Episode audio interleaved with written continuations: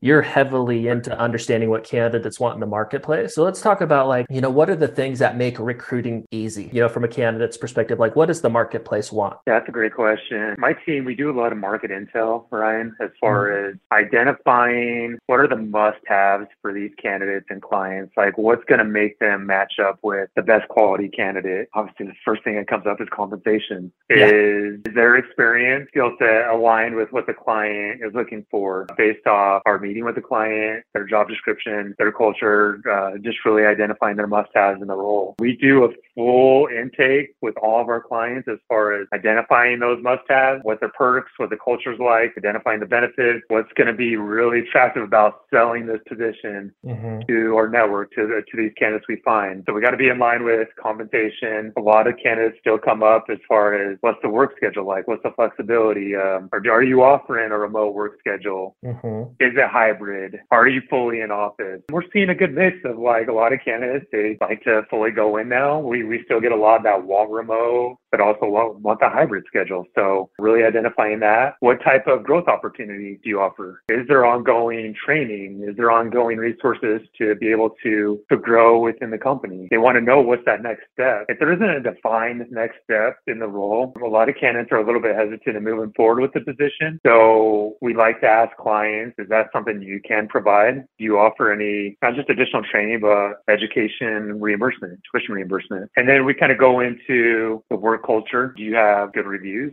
Do you do people enjoy working here? Why? I'll tell you this. One thing when we present an opportunity to candidates, Ryan, their first thing they're doing is they're jumping on Glassdoor. They're looking at yes. Google reviews on the on yes. the on the client. And so if a client has a bad review or something comes up, we have to be able to speak to that as to why, be able to sell that opportunity to the candidate. So, you know, finding what some of the perks are with the culture, like candidates are really drawn to fully stocked kitchens, lunches during the week, maybe gym passes, on-site gyms, just kind of a company like team events. Yeah, know? unique stuff. Like team yeah. outings. Yeah, unique stuff like that. You know, one thing that's big that I've seen lately is pet insurance. People are like big on pet insurance. Like you guys offer that because they take their pets to the vet a lot. Oh wow! So like, oh, wow. yeah, yeah, I know, yeah, yeah. Like that, so, that's that was like a big thing that came up. So what say, other? Uh, sorry, pet insurance. Pet insurance.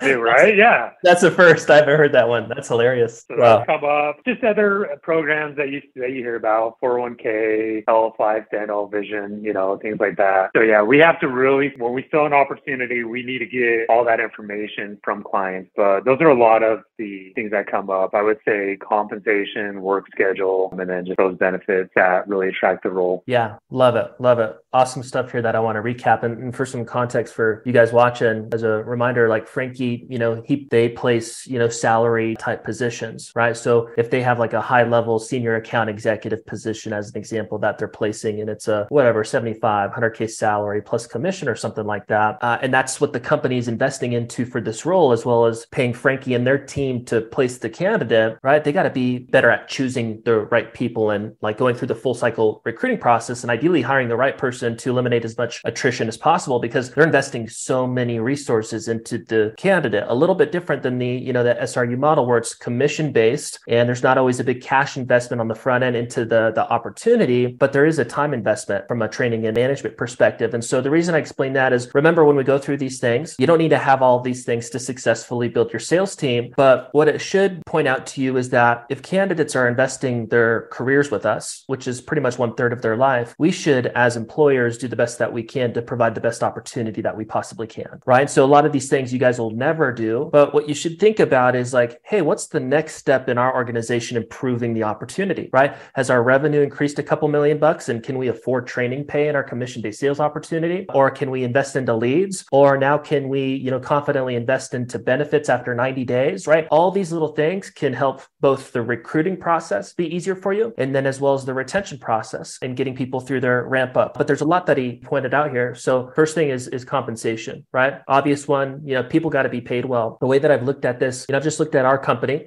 We have next week we'll have 50 plus people. We've had three or four people in five years quit. And uh, there's two reasons i can boil it down to two reasons why people haven't quit working for sales recruiting university. Obviously there's been more people that have been let go but people that have actually left the the company. The reason it's only been three or four is because we pay above average. We pay people the best that we possibly can. So when they look at other similar opportunities, and this always can't be done in every type of model, but in comparison to other opportunities, we pay 20 to 25%, you know, above average. Again, that's not doable in every type of opportunity, but at a high level, you want to think about like, how can I be highly competitive from a compensation perspective? So that's not something that our team is looking for elsewhere, right? We want them to be like, man, I'm compensated well here. The second thing is, is, is job experience, right? If we can pay people really well and put them in a position to make more money than they've ever had historically and put them in a place where they've had the best job experience they've ever had, that's going to give us a really good opportunity to retain that person long term. Some other things that he went over was work schedule, remote and flexibility. A lot of the, you know, people watching this video or listening to the podcast, you have, you know, face-to-face localized sales teams that you're building. And so when it comes to like remote, that doesn't really make sense to you. But at a high level, the marketplace, they are more interested in remote opportunities for you remote companies out there, or if you even have an opportunity to transition some